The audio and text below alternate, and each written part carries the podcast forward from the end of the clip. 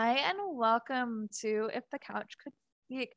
I am your host, Jessica Ehrman, licensed marriage and family therapist and owner of Happy Little Brains Family Therapy Incorporated. Look, we fancy over here. Ooh, you fancy! I have an amazing co-host here today. Woo woo! Hey y'all, it's your girl Carissa. Y'all didn't see me. All of y'all day ones. Y'all have seen me with this gaming chair. You didn't think I wasn't gonna be here today, did you not? Come on now. Come on now. I mean, so hello. So today is a special episode because we have the two geek therapists to talk about geek therapy. So it's a little bit more intimate, but we're going to do a deep dive into what is geek therapy? How do we do it? How does it work? Right? So Carissa, do you want to get started? What is geek therapy? Absolutely. So geek therapy in a nutshell, because I want to break it down. It's not exclusive to one specific thing, right? It's basically like a community. It's a lovely, healthy community of therapists or people within the field. You don't have to be a therapist. You could be a mental health advocate. You could be a teacher. You could be all these different professions that work and are of service, right? That are trying to use geek therapy, okay? What is geek therapy? It's the popular use of media in a therapeutic and educational community way, okay? So that could be video games as a media, right? That could be superheroes. We're talking about our favorite superheroes. It could be board games, like our D and D players. Like, there are people that are using these methods in a therapeutic way to help people with their mental health. And so it's not just one thing. I don't want you guys to think of geek therapy as like, oh, this is geeks, this is nerds, or oh, they only talk about video games, or oh, they only talk about D and D, or oh, they only talk about, you know, Marvel and superheroes. No, it's all of those things. And each of us in this professional field, we use it to help us meet our goals with our clients, whether we're a therapist or whatever else part of the field. Absolutely, absolutely. And the way I like to say it, it's because I hear all the time, they're like, oh, do I have to be a geek? Do I have to be a nerd? Or if I tell someone I'm a geek therapy, it's kind of funny. I get different reactions mm. in the sense that when people find out I'm a female gamer, it's usually like, oh, do you know this game? It's a lot of gatekeeping. And it's like, oh, you're a girl. Yeah. Or I get hit on as I'm playing and people hear me on the mic. Or, you know, it's just challenged the whole time. And when I tell people I'm a video game therapist, totally different, different discussion. It's usually, oh, you say video games? What's that? So I I focus mainly on video games and gaming. Now, they're, like Carissa said, it's also board games, it's tabletops, it's M M O R P Gs, first-person shooters, Roblox. There's so many more. And if you want to kind of hear more about how I use Roblox and Animal Crossing in particular, there is the recording up on this channel, on this YouTube. But coming up, there's going to be the Therapeutic and Applied Geek and Gaming Summit, which is going to be this year in June. I presented last year in April, but I'm hoping to talk about grief and Animal Crossing. But there are different summits where you can hear and learn about all the amazing things. Speaking of, I will not be here on the next episode because I will be on a panel at WonderCon talking about, talking about nerds with P T S D and how we use gaming and geek therapy in a therapeutic setting. So the way I like to explain it is my clients all have their own interests. They all have their own hobbies, but a lot of my clients do happen to be neurodivergent, but also a lot of my clients, I don't know if this goes hand in hand, which we'll get into a little bit more later when we go into the neuropsychology, but most of my clients are gamers. Now, I grew up in the nineties generation where we had this huge technology boom. I was all about the Tamagotchis and whatnot, but I join the virtual worlds of my clients. And by joining my virtual worlds of my clients, whether it be Among Us, whether it be Animal Crossing, whether it be Roblox, Call of Duty, not only am I getting to know them in their world, speaking their language, but I use the video game as a therapeutic intervention in and of itself. If I have a kiddo who's having a really, really hard time with frustration tolerance, we'll play a hard puzzle game to practice that together. I can teach them all the things in the world that I want to, but the video games provide us that hands-on exploration together. I also can see, what is their avatar look like? Is it similar to how they present themselves in the outside world? For clients who maybe don't have a safe space at home or need a place to comfortably grieve, they can have that in games like Animal Crossing. So for me, I'm still doing therapy, but not only am I making it fun, I'm making it more approachable, and I'm speaking my client's language, all by joining them in that virtual world. What about you, Carissa? How do you do it? For me, it kind of depends on what client I'm dealing with, really. So as a geek therapist, one of the things that I first entered geek therapy was with role playing, right? So I worked with kids with autism, and I used role playing as like favorite superheroes like Batman and Robin, or we use like Teen Titans, um, stuff like that, where we would pick characters and we would role play together. And when we were learning the um the things that I was trying to teach the kid, like, okay, like we look both ways before we cross the street, because like I said, that was a kids with autism. Like, what would Batman say? And they're like, look both ways. I'm like, yeah, Batman would say look both ways, right? And then like if they experienced emotions and we were talking about superheroes, we'd be like, oh, you know what? Did you feel angry when you dropped your ice cream? That was like the Hulk, right? Like, I'm super mad, Hulk smash, right? And like getting them all enthusiastic and being able to identify through role playing, through those characters that they really liked and they really loved and they really enjoyed watching, right? So that was my first ever entry into the geek therapy realm, was through role playing and using those superhero characters. Um, as far as like gaming, I've always been a gamer my entire life. I grew up as a gamer. I tell people this all the time, and they're like, oh my God, your family sounds dope as fuck. And I'm like, we were dope as fuck. I grew up playing Mortal Kombat. Like I grew up playing dope as fuck. Like, Tekken. Like I grew up. I just want you guys to know, like, this was not a fucking game. Like, we're Soul Calibur, Tekken, oh, yeah. Dynasty Warriors. Like, what? What? We were mm-hmm. always playing. We played together, right? And some of my O Gs out there, maybe you guys remember those sh- first-person shooter games where you could actually use, like, the guns. Oh, the Duck Hunter ones or the yeah, zombie like ones the in the Duck arcade. Hunter ones yes. or the zombie ones in the arcade, right?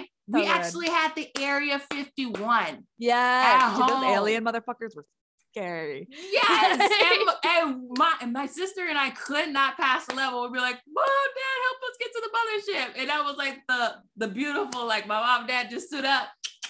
Let's suit up. Let's go. Let's Talk go. We get to bonding. the mothership. Like, oh my God, it was a thing. And the biggest one that I loved was The Sims. Yo, do you know how many friends I, I made off The Sims?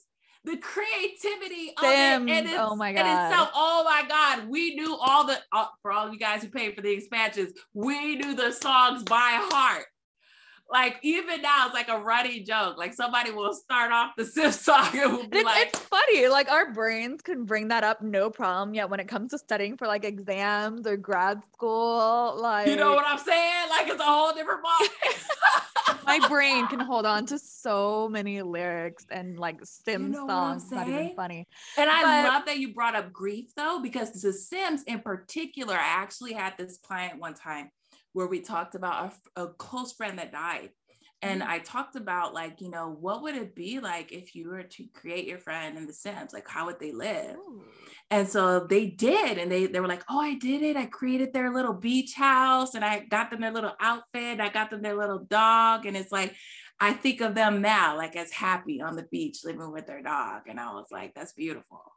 Oh, absolutely. And I do that with my clients as well, because I work with kids, teens, adults, and a lot of my clients, especially during the pandemic, they used Animal Crossing. So yeah. for them, it really is that safe place.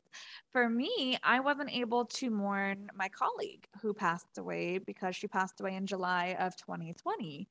And we weren't in the office. At that same time, around that same time, I had my family dog pass away. So I needed a place that I could visit because, you know, I still don't know if she had a funeral or not. We don't have a special area for the doggy. So yeah. I wanted to create that. And I wanted to have kind of a routine where the whole world was in chaos. So it was really, really helpful for me to create a memorial area where I went online, got Q R codes, had little pictures of them, had the tombstones. Yeah. It's this nice secluded area on my island that I can visit every single day. I can make a routine out of it. And for clinicians listening or for those who want to use Animal Crossing with grief, I have a blog on my website, happy little brains dot com, that explores that. But I love how you brought up role-playing as well. So, I mean, as a nineties kid, I played with my Game Boy and whatnot, but I didn't know that there were other people who were geeks like I was until I started LARPing. Now, I'm not going to share the name of the LARP because it was very toxic, a lot of broken stairs, which is going to be a topic for another episode. But I loved LARPing. And for those listening who are like, what the fuck is LARPing? It's live action role play. And for me, it was cathartic because I was shy. At that time, I didn't know I was autistic and sucked at social cues. But it was really hard for me to be social. But when I was a character, when I was my post-apocalyptic badass, I was a doctor. I was the head of the hospital in the entire game. And I was very combative. I was very like grunge nineties vibe, but like unapologetically loud about it. My weapon was a foam guitar that I would beat the crap out of people with. It was so fun. And I was able yeah. to embrace that. I was able to embrace that person and be super outgoing when I normally wasn't. And that started to bleed, a common word that we use in gaming and yeah. in like D and D or LARPing. Bleed is when game starts affecting real life and vice versa. It bl- bleeds into each other. But I started having positive bleed, which yes, does exist. And my positive bleed was I started becoming more outgoing and I started meeting new people. And that's actually how I met my best friend. Again, hi, Bessie. But um, I didn't know you could do something with it. So you kind of talked about how you got into using video game therapy. For me, I started with board games. I used to do school-based counseling where we only had thirty minutes to get the kiddo engaged, talk about some hard shit sometime. Like, oh, your dad died. Um, let's talk about it and get you wrapped up in a pretty bow and send you back to class without being a sobbing mess. Good luck, unless you're awesome and know how to do gaming therapy. That's not a dig at other modalities. Let me make that clear. Um, but I had to think of a way to quickly engage kiddos, talk about topics, but have them in a, a place where they'd be able to continue on in class. Because I was seeing them midday or they'd be pulled out of classes. So I was like, you know, I have a Monopoly game board. I have all these game boards. Why not play games with them? So it started with Uno, which is like every therapist's bread and butter. Uno! I love Uno. I come for blood. I, I get asked all the time, oh, do you play easy because they're kids? Fuck that shit. Draw four, motherfucker. I don't care if you're sick. um, And they're brutal too, dude. Kids are brutal when you play. No mercy. They come oh for gosh. blood. Yo. But I started playing life to practice, you know, cause and effect, consequences of our decisions. And then I started playing what I call therapy Monopoly, which is one of my favorite ones that I use to this day, where each color slot is a different topic. And if we land on it, it's up to them if they want to ask me a question, if they want to answer a question, but the topic is there. So I'm not super directive in that yeah. sense. And it gives them a lot more freedom to take it where they want it to. And I do that with adults. I do that with kids. I do that with teens. But then COVID hit. And I've shared on this podcast before my selectively mute kiddo who still holds a very near and dear place to my heart. But all of my kiddos were like, Miss Jessica, Miss Jessica, Miss Jessica, do you play Roblox? I'm like, the fuck is Roblox? Like, no. But then I had the kiddo who was selectively mute and that's all he played. And I was like, dude, I can't play Monopoly via telehealth. Like, I didn't know that document cameras and online Monopoly exist. Now I do. But yeah. At that time, we had literally a day to switch to telehealth and none of us knew what we were doing. So I was like, okay, I'm going to join this game, but I'm going to have them teach me. Mm. And that's the key. A lot of clinicians are like, I don't know how to do video game therapy. I'm not great at gaming. I'll tell you a secret. Neither am I. Now, some games I'm really fucking good at, but some of my kiddos would be like, no, you're not, Miss Jessica, stop lying. But there's some games I'm really bad at. I am notorious for sucking at aiming, like bad.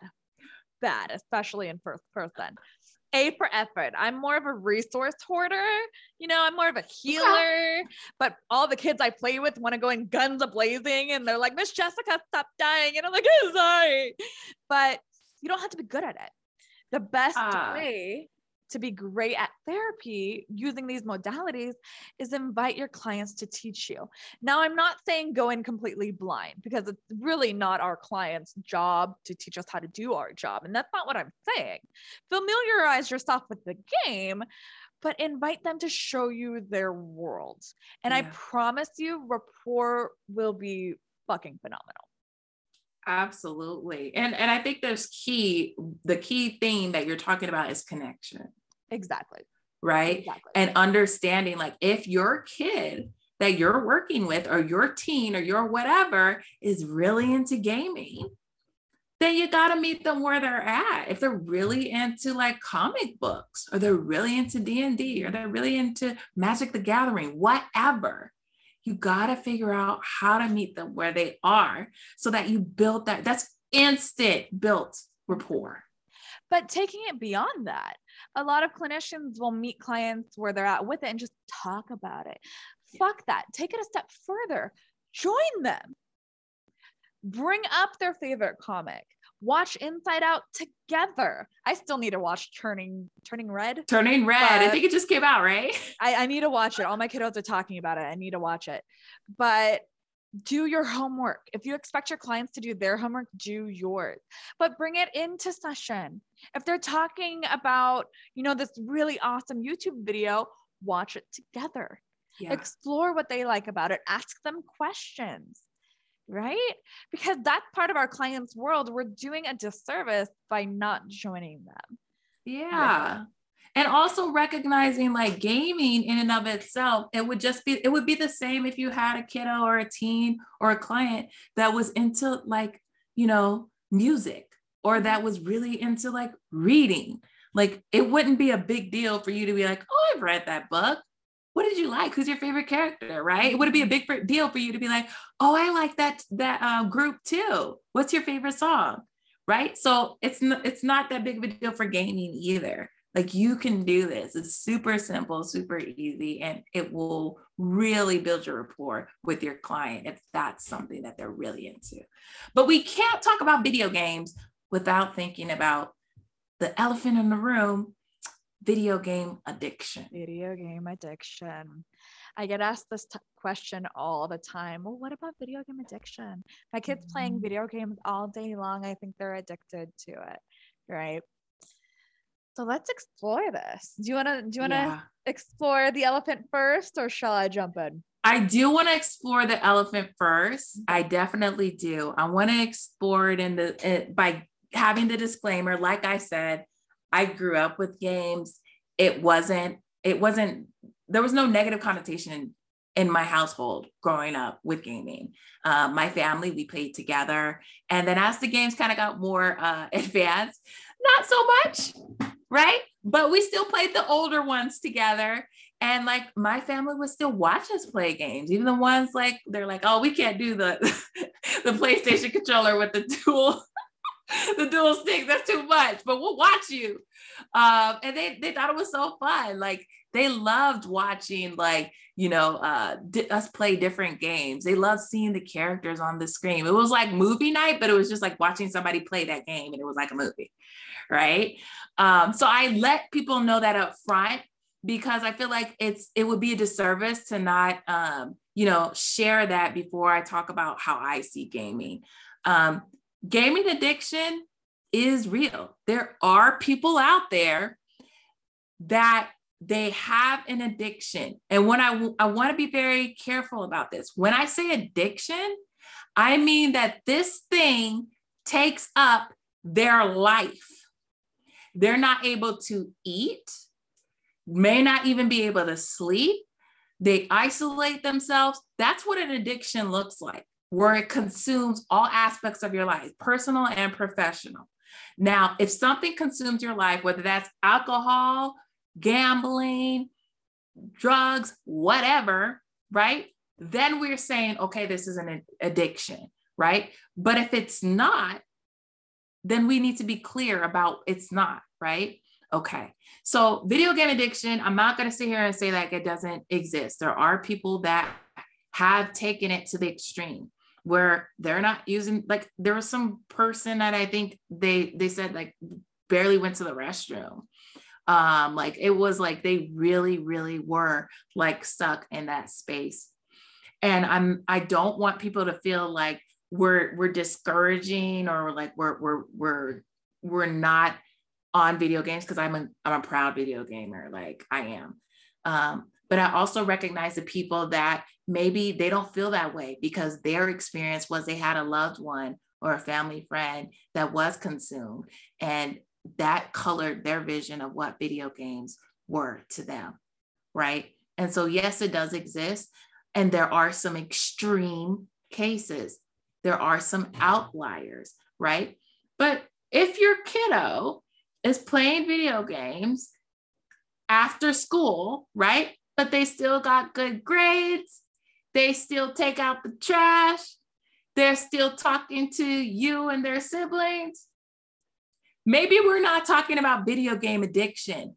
And maybe what we're talking about is something is missing that they are filling the void with through video games, right? And I want to be very, very clear with this, because a long, long, long, long, long time ago, I'm not sure how long ago, but there was this thing about gangs, right? And they did this whole documentary about why people joined gangs and how the gangs were ruining the cities of L A and all of this stuff. And they interviewed the people and they said, I grew up in a, in a horrible childhood. Like, I didn't have anybody that loved me or took care of me. The gang did. So I joined the gang. Those people wanted some place to belong. And your kid, if they are doing this consistently after school, but they're still doing everything else that they're supposed to be doing, there might be something that's missing. What's your relationship like with said teen or kiddo, right? Was there a recent divorce? And it doesn't have to be recent. It could have been three or four years ago, right? And the kid is coping with that event through gaming. Maybe they don't have friends at school and they're creating friends online, right? Maybe they moved to a new school. Maybe their grandma or their grandpa passed away and they don't know how to handle it, right? Maybe COVID made them scared and anxious to be around people and they don't know how to communicate, because yes, there was a new normal created. And now there's a new idea of how we even interact with each other, right? There's the camp of I don't care, and there's the camp of, oh, I'm still worried. Let me, let me not do this. I can't do certain things, right? And so understanding that and being able to recognize that that gaming world, whatever it is, whether it's Minecraft, whether it's, uh, you know, Mass Effect, which is, that's the game I have here, people, for those of you who don't know, but those of you who see it and recognize that's Femme Shepherd. Yes, it is. Femme Shepherd all the way. But like, it doesn't matter. Like, you know, if that's the space where they found friends, where they found somebody that they can talk to, where they found a sense of belonging, of course they're going to play it more often. Of course, it's a relational connection that they are seeking, and it's being met through that game. Absolutely. I'm happy that you you touched on that, because that's one of the biggest points that I highlight when I psychoeducate parents on. And I ask, what does your kid get out of gaming? And typically the ones who are fighting me the hardest on addiction is, I don't know. Yeah. Get to know your kid. Right. And the best thing that I recommend to parents who have that outlook is sit down with your kid, game with them. Yeah. You don't have to know what you're doing. Again, ask them to show you. Trust me, your kid's going to freaking love you. That's what I do all the time with the kids that I work with. And parents are like, oh my God, I've never heard this kid talk so much. It's because I'm joining them in their world. Let's be real. How many adults give a shit about the games that kids are playing? A lot yeah. of the times, like, oh, this is boring. It's a little kid game. Just, just sit with your kids, right? Because, like you said, Carissa, kids are dealing with the pandemic too. Just yeah. as much as we are struggling, imagine suddenly you're in school, then you're not, then you're back in school, then you have to wear masks, then you don't, then restaurants are open, then they're not. It's so many changes. And imagine being a kid yeah. during that. And then for some of the people that I work with, some of the kids, they're also going through puberty on top of that. So the normal weird shit that goes in your body that you're trying to adjust to, add the pandemic on top of that.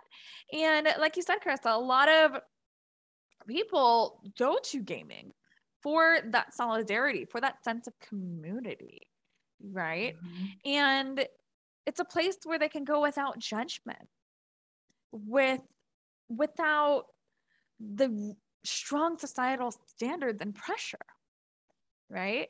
Yeah. So with games, I personally use them to practice frustration tolerance, to practice multi-step processes, creative thinking. Like, oh, I wish I had my phone with me, but oh, I do. Oh, I could show you it real big. But basically, over this last week, I worked with my teens, with my adults, with my kids. And like I said, most of the people I work with are neurodivergent. Yeah. And what I did is I pulled up a fun subreddit um, called Sketch Daily, where there's different prompts. So I would encourage my clients, I want you to draw this prompt. So it's challenging them to step outside the box, to think creatively, but also flex their cognitive muscles.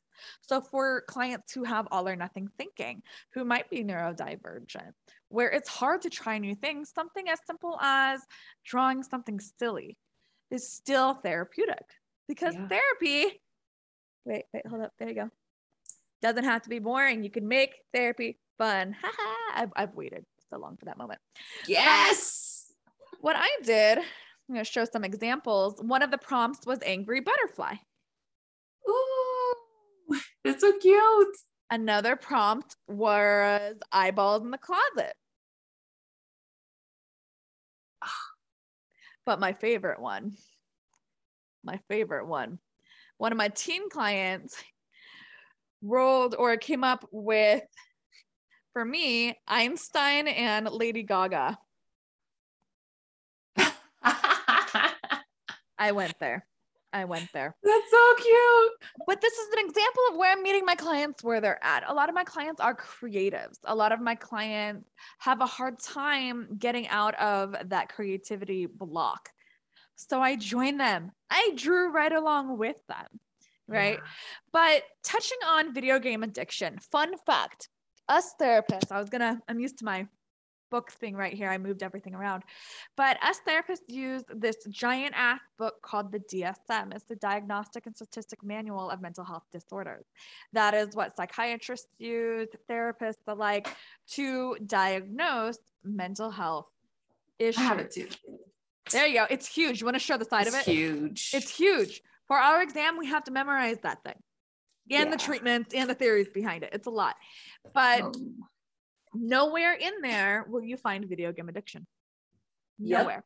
Yep. It is in the I C D, but you have to look at who funded these studies, the research behind it, why it was created. But, and that's a whole nother topic for another podcast, of the correlation or lack thereof between video game and violence. But I get asked all the time, well, my kid has a hard time coming off the video games. They're playing all day long. Now, yes, all those factors that we just talked about aside, right? They're practicing working their creative muscles, yeah. their flexible thinking, working out puzzles, you know, all these wonderful things, socialization, responsibility, self-care, consequences. They're doing that in these games, but it's masked as a game, right? Like with first-person shooter game, you're practicing hand-eye coordination. But with these games, because they're so interactive with sights, sounds, moving, a lot of them are in first person, or you're working with a team, you're getting this increase in dopamine. Now, dopamine is the chemical in a lot of substances. Substances will boost your serotonin, your happy chemical, dopamine, the pleasure chemical. So when you have pleasure and happy, the brain's going to be like, hell yes, I love this. Especially for individuals, if they're already in therapy, chances are they have anxiety, they have depression, they have trauma, or if you're like me, you get all of them in one. But we also have our neurodiverse clients, those who, like I said, have A D H D, your dopamine levels are already lower. With anxiety, your serotonin levels are already lower. So when you have something like dopamine that boosts the chemicals that are already depleted, the brain's gonna want more. So is it addiction, or is it more so you're getting the chemicals that your brain has needed? Now, a lot of times parents are like, well, I try to get my kid off and they lose their entire shit. I mean, if I put dino chicken nuggies right in front of you and you're on your last nuggie and you were looking forward to that last nuggie and I take them away, you're going to be pretty pissed off too. And that's pretty much what's happening with the video games. So, okay, how do I get my kid off the game then so that they can do their homework, so they can go to sleep? Are you saying that I should just let my kid game? No. No, what I'm saying is get them to a place where the dopamine can slowly start coming down and they can end. What does this look like? Setting a visual timer. Have your child set that timer. Put a giant fifteen minute timer, twenty minute timer, however long you're giving for your child, have it in front of them so that they can see it. When I work with my kids all the time, we end with Roblox time. So when it comes time for the end of sessions, my kid's not going to be happy. So what I do is like, all right, kiddo, we have about fifteen minutes left. All right, kiddo, we have about ten minutes left, five minutes left. I have to go in a couple of minutes. I'm giving them that reminder so that they know, okay, we're ending soon. What you can also do is join in with them. If you're not already, I'm already playing with them. So it's a lot easier for me to pull out. And I know a lot of these games. So that's also a thing. Play with them, know where the game ends. But also, rather than having a set time of, okay, fifteen minutes, you're done, check in with them when there's about five minutes left. Guide them to a safe point. Yep. Maybe wait for the campaign to be over and then have them come off.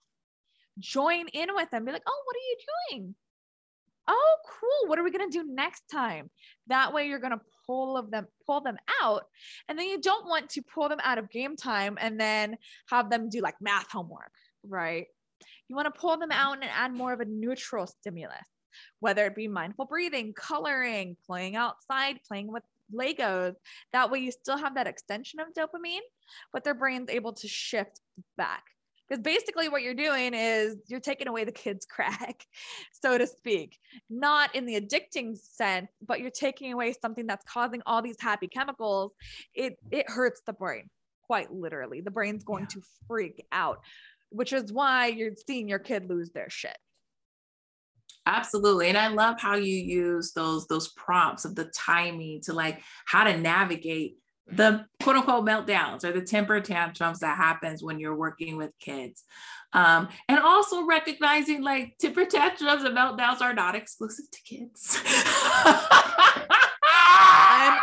there. I'm there. If you try talking to me while I'm gaming, I'm going to yell at you. Like, that is like almost a guarantee. Right? And so understanding and like really having the space to be like, yo, this was a really good experience. I'm so glad we got to do this. Would you like to do this again next time? What could we do next time? Like having that prompt of having them be able to identify something to look forward to is so crucial, so important, because that's getting your buy-in. That's having somebody know that this isn't just take away, it's over, it's never going to happen again. It's like, yo, maybe we we can definitely do this again. This isn't something that it ends and it's like, oh, okay, yeah, like we did this, it was a fun experience, and maybe I'm gonna come back next time and we'll do it again, or maybe we'll try something totally new, right? And so understanding that there is a space to be able to do the wind down, right? Because I, I always, I use that as well. I use it in a different context, but I love how you talked about the positive, the neutral, and the negative, right? That is so crucial for people to be able to understand the balance and the spectrum of it all of, hey, if we had this really stimulating uh, experience and it was super positive and we got our dopamine, which, which created that serotonin release and we're feeling it, right? Then maybe we want to get to like a neutral point. How do we bring them back down? How do we wind down, right? How do we get them to the space of being like, okay, this is it. We're going to do this next time. This is how we can talk about this. This is how we can relate it. And then they can be on their way. It doesn't have to be a crash and burn situation, right? Absolutely. And that that drop that you highlighted, it's not exclusive to video games. I used to LARP and it was called post-game drop or post-con depression, because you have that serotonin and most often you're in this place where you feel so understood and so loved and supported, and then you have to go back to real life where sometimes we aren't so loved and we aren't so supported, so you're going to see that shift, right? Yeah. So just as we talked about how geek therapy isn't just video games, I kind of wanted to explore board games a little bit more. Chris, I know this is your bread and butter and your domain. Yeah, absolutely. So when we talk about board games, I'm not going to say like there's one board game that fits all. Like if you have a specific board game that you really like, go for it. Not a problem, but specifically like ones that I've used in therapy that I really enjoy. There are so many to highlight. So I'm not going to sit here and bore you with a, a extensive list, but the big ones, I think you already like the heavy hitters. I loved the idea of like therapy Monopoly. That's wonderful. Like I definitely need to try that one myself. Um, but life, life is a big one to play with kiddos or even teens and talk about, to see how they make certain choices, right? And to see how their minds, uh, what their values, what their traditions are, like what their idea or their understanding of their worldview is when it comes to life. That's how awesome the game Life is and how you can use that to your advantage. Um, another one could be Clue. Right? Some people are out there, they really play Clue and it's so fun to, to experience that. There are super cool games like uh, outside of Clue, like you can definitely try Candyland with the smaller kiddos. Candyland is a big one in the therapeutic space. Kids love it. There's two different versions. There's the actual board game where it's like a tabletop one. And there's one that's bigger, like you actually walk around it. Um, yeah, it is super cool. You like have like these big cards and like, that's how you play the, the candy land. It's super cute. I love it. I play that. That sounds like I know, so I know, I know, I know. It's our Target.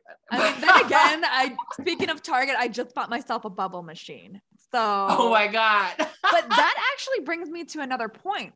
And when adults find out I do video game therapy, it's seriously like they were a kid again. And yeah. That's what I love about gaming with my adults. So many of us have forgotten what it's like to be a kid. So sometimes playing board games and doing fun shit is cathartic, right? Absolutely. And it doesn't have to be exclusive to the, the iconic ones or the run-of-the-mill ones. There are so many different games that you can play. I have so many. Oh, I used so to have it many. I used to have it behind me, but I have a game called Super Fight. And okay. I love playing this with my families or my couples. So you don't have to use just Geek Therapy one-on-one. You can use it in a couple session. You can use it in a family session, but like It Takes Two is so good. Oh my God. I, I was ready I to, I was like, you know, I love that game. I never considered the D word, but uh, that book, the Book of Love or whatever it's called, it's it's this little like like Spanish book that is yeah. like you guys have to love each other to get along and reconnect, reconnect the flame of your love. It's so hard. So in this game, you're basically playing together as parents that were turned into dolls because the the parents were getting divorced. They were fighting all the time. Yep. The kid overheard it, cried onto these dolls, and her tears turned the parents into the dolls. And so the whole premise of the game is you're trying to get back and turn back into humans, but you have to navigate the kids' world. So it's kind of cool to see yeah. everything in the kids' perspective of fantasy and how basically her octopus toy is this like kraken thing and you're in a boat. And then the queen of the castles, this toy elephant, and all these things no. are trying to kill you, but you have a certain set of abilities, the other player has a certain set of abilities, and you have to communicate and work together. Mm-hmm. There was a time where my significant other and I, we were fighting all the time, but we were able to work on communication and getting along with this game by playing together. Now we do like Minecraft together and things like that, and it's super fun just to explore this this world. But with Super Fight, it's fun because you you pull these absurd cards. You have two characters with abilities. So you can have like a bodybuilder who every time he sneezes, he shoots lasers, but he can time travel, versus a six foot velociraptor where everything they touch turns to hummus and they shoot staples from their forearms. I gotta check out this game. Right. It's Super so Fight. You, you have to argue who would win uh-huh. in that imaginary battle. So what I like to do is work on fair fighting rules. And I have a no button. Target. It's amazing. But I have a no button where if they break a fair fighting rule. This is my last word. No.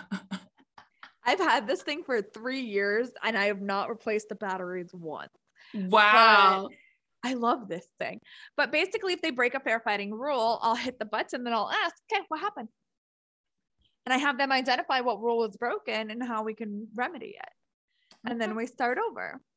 So you can use games to work hands on what you need to work on in therapy. Because therapy doesn't have to be boring. And yeah. That's such a common misconception about it. But I'll use Super Fight. I'll use Cards Against Humanity. I used Apples to Apples once with this these two boys who hated each other, but also they didn't respect mom, right? And they thought mom was boring. Mom didn't get them. You know, typical teenage sons, you know, preteens with the mom trying to run the house, right? Yeah. Mom was so fucking hilarious. My God. Like I was playing with them too. And they kept thinking I picked them, but mom was coming up with some funny shit and they are losing their minds. But this was the first time they saw mom as hilarious. And this was the first time they saw mom as cool. And it just shifted Aww. The whole dynamic. So then they started having family game nights, all because we did video games. Or we yeah. played games together. It could be card games. It could be, and you could throw it in your bag for therapy easily, right? But even families listening, family game night. It's so much fun. My parents hated video games. I was part of the Grand Theft Auto generation where all they saw was violence. But I was also the asshole who would totally steal cars and get five stars up that thing, like evading cops like crazy. But I'm chaos incarnate. So to them, they're like, what the hell is this, this world? And when they found out I did video game therapy, they're like, you went to school for that? But yeah, I'm a yeah. therapy unicorn, hence the little unicorn horn on my, my thingy. Because there's not a lot of video game therapists, let's be real, let alone yeah. female. Yeah. So yeah. I'd like to hear, we kind of touched on this, but how do you use, or better question, because we talked about how we use it in session. What okay. is your favorite game to use and what do you use it for? Oh, that's a hard one.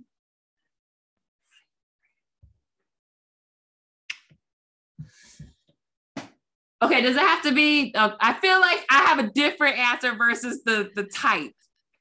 Okay. So, like, okay, like for like family versus like just the kiddo. I feel like there's a different answer.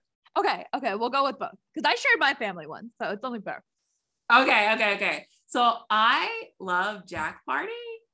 Ooh, okay. I don't know if you guys, like, I'm not sure if you're familiar with it, but uh, so they have like different iterations of it. Um, I think there's like, I don't know, like nine or something like that. I don't know how many there are, but um, it is totally a fun family game that you can play. I play it with my family too. It's the funniest shit ever. I promise you. They have like this, um, I can't remember if it's five or seven.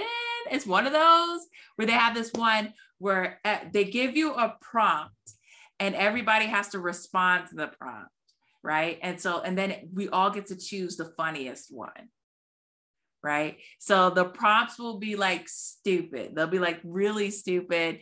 And they'll be like, um, like, something like what what you're what you would say to um to uh what your grandfather would say uh at a funeral or some shit. What would you say to your grandfather at a funeral? And then people would be like, uh yo, like what are you signing up for the new uh the, the new club or some shit like that? It'll be like off the wall comments that is like, wow, that's really fucked up, but that was really funny. Like, and so then you have to like vote for like the most popular one. And then like, it reveals like who's the one that said it because you get the points. Um, so it's kind of like Cards Against Humanity, but with like phrases. Yeah, with phrases. It's hilarious. It's the funniest thing. Like I cannot, I cannot recall, like, there was the funniest one, like I could not recall exactly what the phrase was, but I remember my little brother who's thirteen, like he won. And my mom was just like through. I don't remember what the phrase was, but I remember his response was, uh, who's your, who's your daddy? See, I love, that's the thing. You never find out how fucked up your family is until you play games during family holidays. Like I played Cards Against Humanity and my mother-in-law, the sweetest like Christian lady ever, pulled out the most fucked up cards.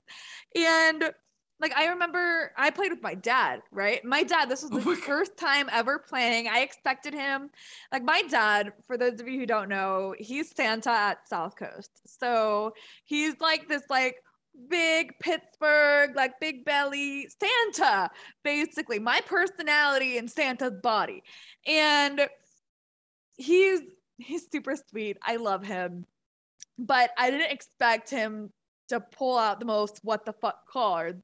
And the one that I still remember to this day was someone played What Killed Grandma. Wow. He put seven dicks at the same time. I'm like, Dad! No! And then to go the more fucked up route, it was, um, what gave me uncontrollable gas and he put Jews. And I'm like, Dad, no! No. That game. That See, game. I play Cards Against Humanity too, but I play the hood version, which is Urban Dictionary. See, I need to play that. I played Incoherent. I also love um, What Do You Meme? And then there's the other one, Telestration. Telestrations After Dark. Okay. I love that one. That one's really good for nonverbal communication. Maybe not the After Dark one, but unless you're working with adults and that's your thing. But Telestrations, it's kind of like telephone meets Pictionary. Wow. So you have to draw something, and then like you draw something and then you pass your little thing to the next person, and they have to try to guess what the word is. So they uh-huh. write the word, and then the next person has to draw a picture for that word. And then at the end, you see the final word and how different it was from the original drawing. Mm. And it is so funny. Like typically it is so far off, it's not even funny. That's hilarious. But, but like, okay, so like if it's like teens, you gotta you kind of have to be creative. It has to be yeah. something that is really like something that they're into, because otherwise te- teens can go either way. They can be like really into it, and it can be like, yeah, no, fuck this. No. My favorite thing to do with teens though is TikTok, in the mm. sense that I'll either have them learn like a difficult dance. I had one kiddo who just loved TikTok dances. So yeah. each week, as part of helping them boost their self-esteem, they would show me a dance that they learned. And for other teens, I'd be like, all right, so let's flip to a random video. I want you to tell me what emotion is being conveyed with this video. Mm. If it's a funny video, humor. If it's, you know, one of those super sad sob stories, you know, maybe sadness. Right? Or if it's like a mental health one, probably anxiety. So it's, you can use the teens world without being cringy. Yeah, absolutely. You can absolutely do that, especially if there's like a particular thing that they're into. Like mm-hmm. one of my teens, we talked about like one of the YouTubers that they really like. Um, and they were talking about like Twilight. And I was like, yeah, let's talk about it. Let's see, let's, let's see it. And we watched it together, and then we talked about like Team Jacob versus Team Edward. Oh, I had that argument so many times. Right? So or times. Or like, you know, like I'll do the, I also do the memes, and people will show me like the ones, the mental health ones, which are, I love the mental health memes. They're hilarious. There was like this one where this guy had like, de- he had like depression and anxiety, and it was showing you like him in the bed, like, I don't want to get out of bed. And then the anxiety was like, we gotta go, we gotta go. That's a mood. See, I have clients who send me TikToks all the time, and I'll send TikToks right back. It's fun. A lot of times my clients have the same For You page that I do, but it's it's that communication of I see you, I get you. Yeah. Like I'm not saying go friend your clients and become besties or anything, but in using their language, whether it be TikTok or Instagram memes or whatever, you know, you can be like, hey, saw this, thought of you, or, you know, funny shit that you've talked about in session or, you know, your client relates with. Yeah. It can be really therapeutic and really helped with rapport. Let me tell you, I have clients who have stayed with me. Yeah, since like twenty nineteen, I have clients who have stayed with me for years. Yeah. Because of the rapport, and they all hit their goals with flying colors because of rapport. And I don't have a hidden secret. I don't have tips and tricks aside from joining with my clients and actually giving a shit about their world outside of therapy. That's yeah, it. That's, that's it. all it boils down to, really. That's all it comes down to. And sometimes there might be a game or two that even your client doesn't know. But if they're like, oh, I'd be down to learn, do it. Absolutely do it. You guys can learn together. It's fun. It doesn't have to be video games. If video games is not your thing, okay. Try board games. Try card games. Try comic books and role play, or try trading card games. Like whatever. Like it doesn't have to be specific. Like you can find something that you're okay with trying, and that would mean the world to them. It's about connection, guys. It really is. It really is. Well, I'd love to move into marketing. I'm going to take a quick pause so I can grab some fun stuff that I would love to show off. So I'll be right back. All right. If you're following me on Instagram, you probably already know what I'm going to promote. Um, if you are the parents of one of my child or kid teens and are listening to this, no, you're not.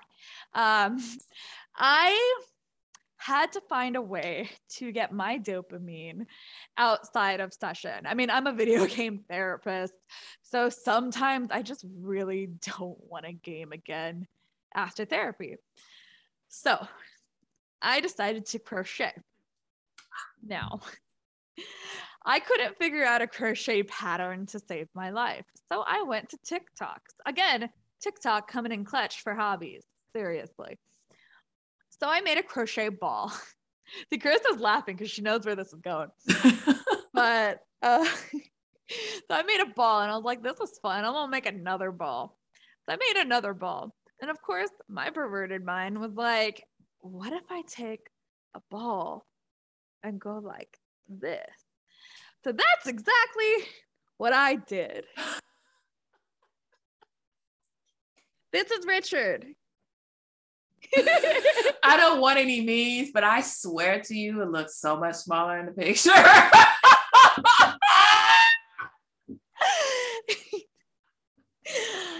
I'm a grower, not a shower, okay? So, okay, the picture did look tiny, okay? Yes, right? I like, you should have the watermelon. No, he's nice and big, so you can cuddle with him at night, you know? Because we all we all need some dick in our life.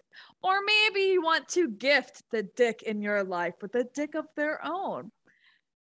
It's cute. I also make uncircumcised ones, which I have them on my website. I don't have it with me because I gave it to the officiant of my wedding. You can see what type of vibes I'm going to have. But I they come with veins. They come with happy faces. They come with pubes if you'd like. I also made Buddy. That's right. Look at Buddy. A cute little, a cute little marijuana leaf. And I made Spliffy. That's so cute. And I made Mushy.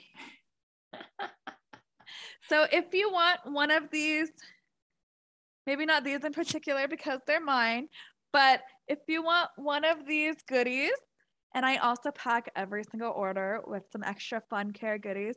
But if you want your own crochet plush buddies, he's made out of blanket material. This motherfucker's soft as hell. But ooh, Bernat? He is so soft. Look at that. Yeah, it looks like Bernat so yarn. He is, I don't even know what type of yarn, but it's soft and it's stuffed. So if you want your own dick, and let me tell you, they make really fun projectiles in an argument. I am just saying. But if you want your own, go to happy little brains dot com slash merchandise. It is password protected because, again, I work with kids. So the password is easy to remember. Buy my stuff. One word. Carissa, any marketing, any promotion? No, no marketing, but I do want to give a big shout out to everybody that came to the um, marketing webinar I had on uh, Wednesday through camp. You guys came in full force. We had a big showing. And if I have any other um, stuff that we're going to have come up in the upcoming months, I will let you guys know because I want to see your faces. I want to hear what you're doing. I want to learn more about the schools that you went to, what you're learning. And if you want to learn more about me, you can definitely check out my Instagram at paladin m f t, or you can go to my website, w w w dot paladin m f t dot com. Come check out your girl. And if you are listening, if you are a clinician, if you're a student, if you're licensed, if you're a coach or mental health professional, reach out. We would love to have you on the couch. So it's going to be a fun time. Coming up, we'll have imposter syndrome. Again, I won't be here next week, but Christy will be here to host. I apologize for last week. We had some technical issues, but I am so glad you guys joined us for video games. I'm hoping that more will be encouraged to go to therapy because let's be real, therapy doesn't have to be boring. Yeah. You can get clinicians like us. That are absolutely awesome. I'm a bomb ass therapist. Just saying, just saying. Thank you guys for joining us. Drink water, you dehydrated noodles. Take care of your heart and make sure you're holding space for yourself. Self-care. Play some video games. You're welcome. Yep, you're welcome. And with that, have a great night, y'all. Bye, guys.